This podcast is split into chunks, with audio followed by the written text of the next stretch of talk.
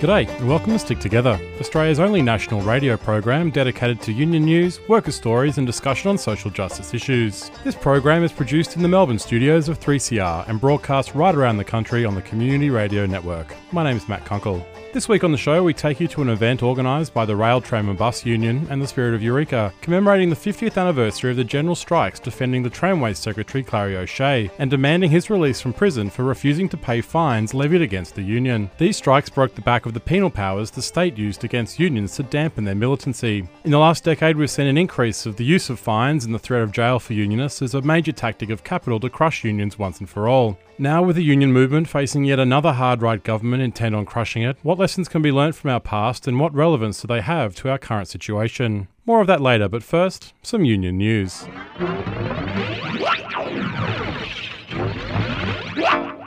While votes are still being counted and the results in some electorates remain undecided, it is clear that the government of Prime Minister Scott Morrison has been returned for another three year term. On the back of strong results in Queensland and Tasmania, the coalition looks set to pick up enough seats to form government in their own right. It was, however, a good night for independents, with Helen Haines replacing Cathy McGowan in the regional Victorian seat of Indi. And, in the biggest shock of the night, former Winter Olympian Zali Steggall defeated the former Prime Minister Tony Abbott in his hitherto safe Liberal seat of Warringah. While Tony Abbott's demise may be cause for celebration, his brand of hard right conservatism still runs through the Liberal Party with the likes of Peter Dutton, Michael Sukkar, and Kevin Andrews all returned to Parliament. Large field campaigns from the union movement, environment NGOs, and GetUp were all largely unsuccessful in unseating their targets. The election saw another surge in the vote for far right parties, including One Nation and Fraser Anning's Conservative National Party, particularly in Queensland, where their share of the first preference votes rose by over 5%. Clive Palmer's multi million dollar ad spend has failed to see the mining magnate win a single seat, but appears to have disrupted and undermined the Labor vote sufficiently around the country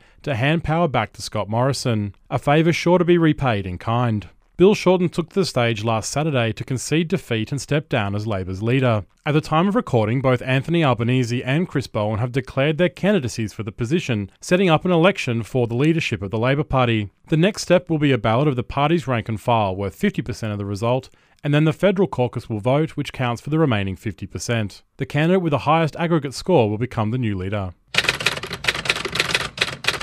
Victorian workers from the pharmaceutical giant Sigma have invaded the company's AGM last Wednesday. The workers are angry at the company's attempts to bust their union. They say the company is using cost cutting as an excuse to close existing warehouses in Queensland and WA before opening new warehouses nearby. The company then refused to redeploy the long serving and experienced workers to the warehouses and instead moved to a labour hire casual model of employment, forcing workers into the anxiety of insecure work on the minimum wage. More than 300 jobs have been cut after the company's loss of a lucrative contract to supply Chemist Warehouse. The cost cutting has led to other problems, with the company coming under fire for reportedly failing to ensure prescription and other over the counter medications are kept in the proper temperatures. There are claims that pallets of pharmaceuticals have been left in the sun in temperatures of over 30 degrees, potentially spoiling or reducing the efficacy of these drugs. The union claims that the de skilling and casualisation has led to the problems, and that workers at the Rowville warehouse have reported some life saving medications are being left out of cold storage for several days. At the AGM, Sigma CEO Mark Hooper,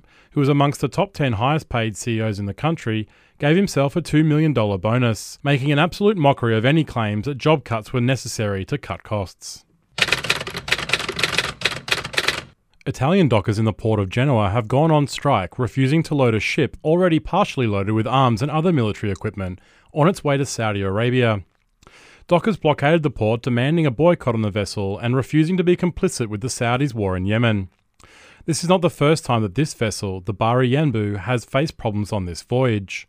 After taking on a shipment of arms in Belgium, which some groups in Europe have argued is against a number of international sanctions, it was set to receive a further shipment of weapons from a French port, but was met with protests and sailed on without taking on any cargo. It was again met with protests in Spain, where it is understood it took on two containers of new cargo. At the time of recording, the vessel is anchored off the coast of Italy, with its ability to take on war machineries from that country in doubt.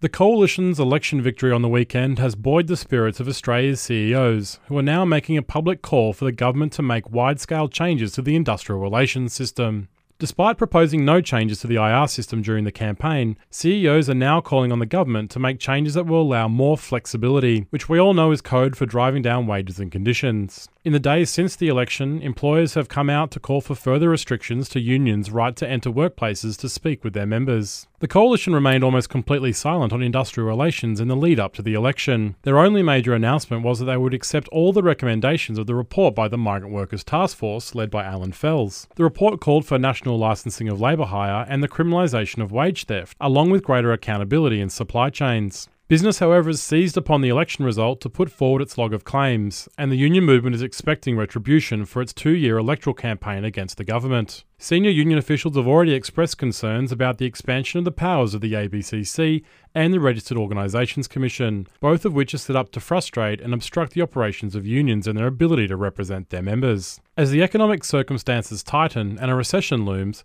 we can expect a crescendo of calls from business to make changes that further prop up its profits at the expense of workers.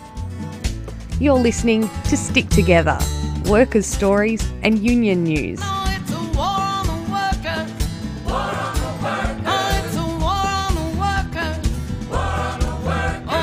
Broadcast around the country every week on the Community Radio Network. May the 16th was the 50th anniversary of the six day general strike in defence of the Victorian Secretary of the Tramways Union, Clarrie O'Shea. Over 500,000 workers across the country laid down their tools and took action in what remains the largest strike of workers in post World War II Australia. O'Shea was jailed for refusing to pay fines levied against the union for militant industrial action. Commemorations of the event have been held around the country, with some focusing on the parallels between 1969 and today, and the unfinished business of securing the right to strike for all workers. In Victoria, the Rail, Tram and Bus Union joined with Spirit of Eureka to hold an event in Melbourne's West. We'll bring you some of the speeches, the first of which is excerpts from historian Humphrey McQueen. At the dawning of 1968, much was necessary for our class, while more than ever seemed possible. In January, postal workers went out for 11 days. At that time, another dispute displayed the militancy that would be sparked into a forest fire by Clarrie's imprisonment 16 months later.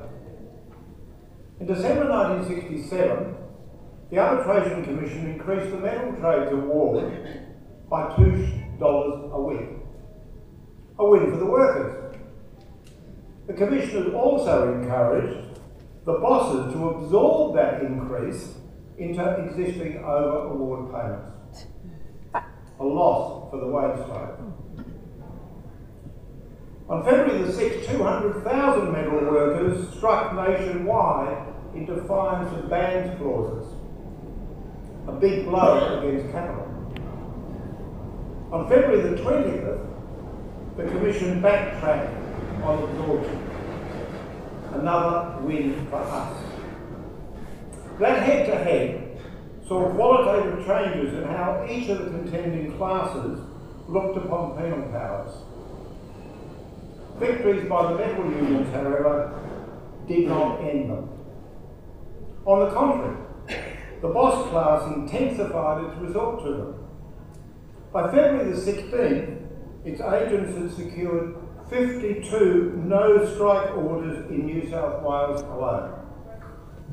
Had laid over 200 charges for contempt and got the industrial court to impose fines totalling $100,000. Indeed, oh sorry, 20,000. Indeed, the total of fines on all unions in 1968 was $100,000 a third of all fines that have been imposed since 1951. Yet, what looked like a win for the bosses spurred our class to end that way of punishing us. The victory over absorption spotlights three pillars in the wisdom of our class. The first is that every contest over wages and conditions is decided by the relative strength of the contending classes. To be at our full strength, we have to bind together our creativeness on the industrial, political, intellectual, and cultural fronts. The second pillar of that class wisdom is that we won't get from the courts what we can't hold at the gate. The state is not our friend. On the contrary, it organises capital and disorganises labour. Sometimes it disorganises us by organising us in up the proper channels of arbitration and the parliamentary road to nowhere. A third pillar is our ability to make a critical analysis of the political economy of capitalism. Every shop steward who went out in 1968 knew full well that there can never be a fair day's pay under the rule of capital. Even when wages keep up with prices, the necessity that capital has to expand in order to survive means that we're made to need a wider range of commodities. To give but one instance of what affluence meant inside a worker's home in the post-war period. To be poor in 1949 meant not being able to afford a radio.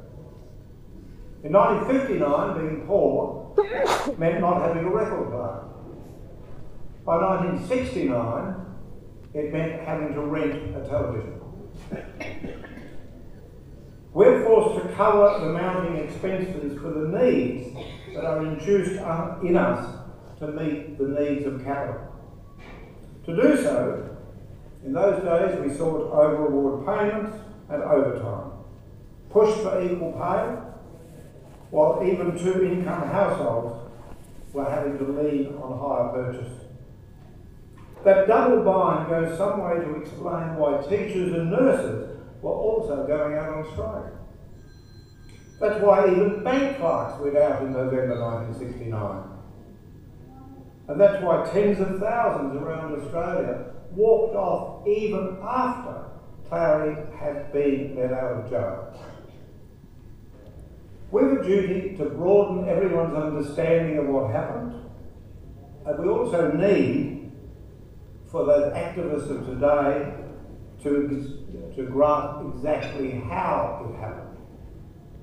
Only by making sense of what was then possible and essential will we be able to draw the useful comparisons with today.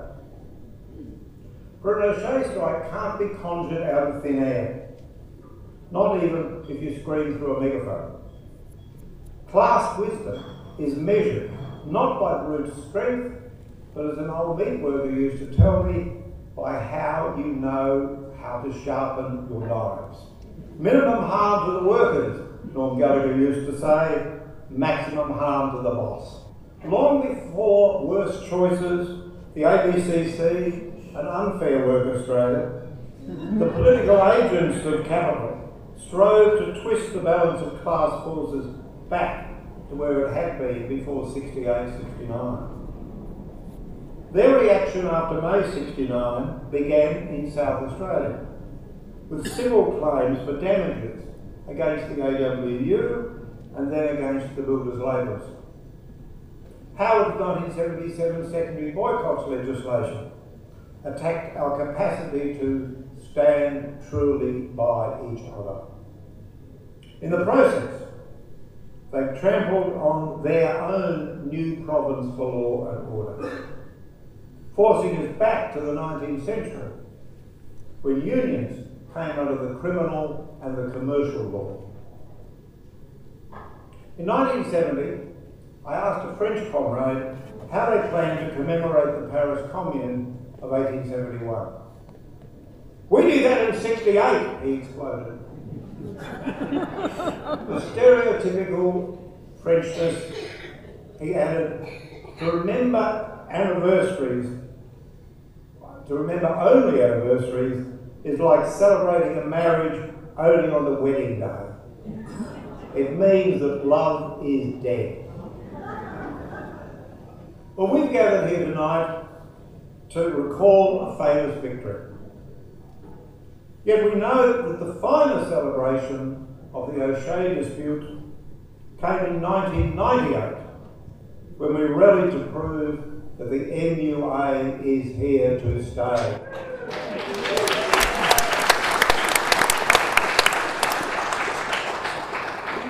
The spirit of standing truly by each other, the spirit of Eureka, swelled again as tens of thousands joined forces to beat back worse choices until we were sold down the river. Whichever lot wins on Saturday, the results can do no more than initiate a further bout in the mighty truth that Clarrie had learnt during a lifetime of being steeled in struggle. There is an irreconcilable gulf between Labor and capital. To the class question, whose side are you on? Clarrie's life was his answer, and it remains our inspiration. You're listening to Stick Together, right around the country on the Community Radio Network. That was Humphrey McQueen speaking at the recent celebration of the 50th anniversary of the 1969 general strike in defence of the Tramways Union Secretary Clarrie O'Shea. Next up is Shirley Winton from Spirit of Eureka, providing her reflections on the dispute. Between 1951 and 56, wave upon wave of anti-democratic punitive penal powers were rolled out by the Menzies Liberal government to crush the militancy of workers and unions. By 1966, after 800 penalties and millions of dollars in fines imposed on 28 or 27 militant unions, many became convinced that the penal powers could only be imposed through mass struggle. This awareness and willingness to fight the penal powers was the culmination of more than 10 years of systematic preparation by militant unions, workers, and communists in workplaces and communities right across the country. For more than 10 years, the penal powers were perma- permanently on many unions' agenda for discussion at every executive meeting, every delegate and members' meetings. They were explained and discussed at length with members and supporters at community meetings and at university students' meetings. So the 15th and 21st May 69 mass strike and protest by more than a million workers and working people were not spontaneous. It was merely the final chapter in a 10 year battle that took a lot of hard and often complicated work. Led by Clarrie O'Shea and Tramways Union members and other militant unionists and communists, the struggle did not simply rely on parliamentary parties and the bosses' courts to abolish the oppressive penal powers. Rather, it was the power informed, organised, and prepared working class and their supporters that brought victory. Workers never had the legal right to strike. Nevertheless, this didn't stop thousands from striking, withdrawing their labour, and resisting relentless attacks. And I have vivid memories of vivid memories of my father going out on strike um, at time to talk about a situation where strikes were basically illegal, but they still were defiant. For Clarrie and other militant unionists and communists, landing in jail in the course of doing your job, fighting for workers, was the price a militant worker or union official paid. For them, going to jail was never about the heroism of this or that individual. It was always about fighting for your class, for the workers. Years of pleading and appealing to bosses politicians, parliament, and courts by union officials proved to be fruitless, whilst the bosses became more and more emboldened. Clarrie and his comrades held the view that these were institutions of capital for protecting the boss's interests, especially big business. For these reasons, Clarrie and others stressed that the working class and unions had to act independently of parliamentary parties and that with patient work in raising awareness and organising the grassroots, it was only a matter of time, discipline, and tactics before these laws would be challenged by workers' organised mass action. In the months before he was jailed, Clarrie ignored summonses to appear in court for refusing to pay the fines. As part of this strategy, he went into hiding. The tramway union's finances were dispersed and hidden in different places including in a large locked metal box dispatched interstate and buried on a remote farm. it was then decided that the time was right for Clarrie to front the courts on the 15th of May. That morning, Clarrie attended a packed meeting of 5,000 angry workers at Festival Hall. His fiery speech was met with roars of approval. Workers and students passionately pledged to fight the penal powers and support Clarrie whatever it took.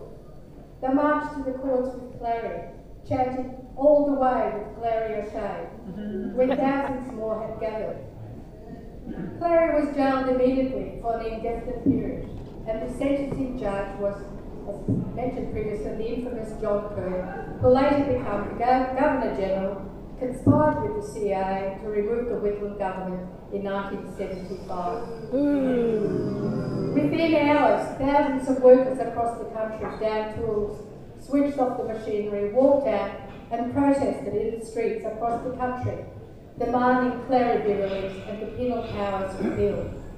In the next days, more than a million across Australia were on strike. The Victorian economy almost came to a standstill. All public transport stopped, gas and power running out. School and university students abandoned classes. Breweries and parks closed down. Thousands of workers, including in the Pilbara and Kalgoorlie, took wildcat strike action and the defied instructions from some union officials not to support the strike and not to support Clarrie. It sent a shiver of cold fear into bosses and the government, who desperately arranged to have the anonymous benefactor pay all of Clarrie and the tramway union's fines. Clarrie was immediately released from, from Pentridge on the morning of 21st of May. For Clarrie and the 28 rebel unions, the legal and parliamentary strategies were only a secondary line of tactics to back up the main struggle, not as a substitute, substitute or replacement for it. Ted Hill and Lionel Murphy and other progressive and democratic rights lawyers worked closely and hard with Clarrie and the rebel unions, advising on legal strategies. They strongly advised Clarrie and the unions that the legal and parliamentary strategies should only be used to supplement the main preparations for mass mobilisation. That the real game changer is independent mass action and not to be substituted with reliance on parliamentary parties. So where did Clarrie get his courage and confidence in this collective power of informed and mobilised working class? His working class roots and long experiences in the day-to-day working class battles grounded him deeply with the people he always remained loyal to his class and ordinary working people. I met Clarrie several times, and he was refreshingly humble, not pumped up, full of self importance, and genuinely dedicated to workers and the working class. He listened carefully and took advice from workers, offering but not imposing his opinion and views. He never placed himself above ordinary working people and was highly respected by workers everywhere he went. He proudly called himself a Marxist Leninist and used to say that, quote, being a Marxist Leninist communist made me a better trade union official, unquote.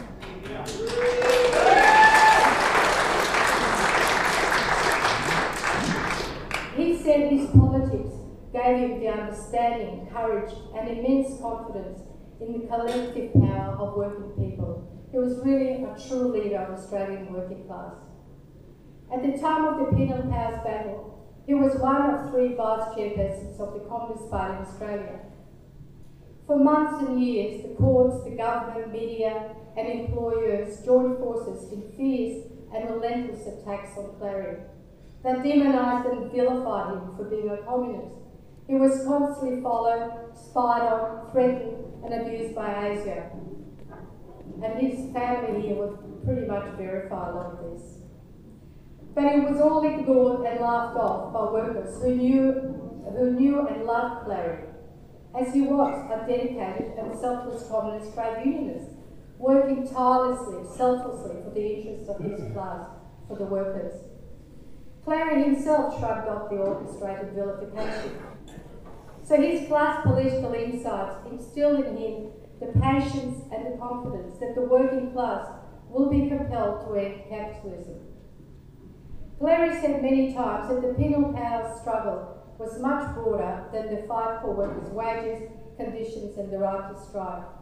He, along with others, saw the penal power struggle as a political struggle of the working class. Clarrie and the Tramway Union members were also involved in the anti-Vietnam War movement. The courage of conscription resistors and anti-war activists also gave confidence to Clarrie and the union and his, and his um, colleagues in the Tramway Union.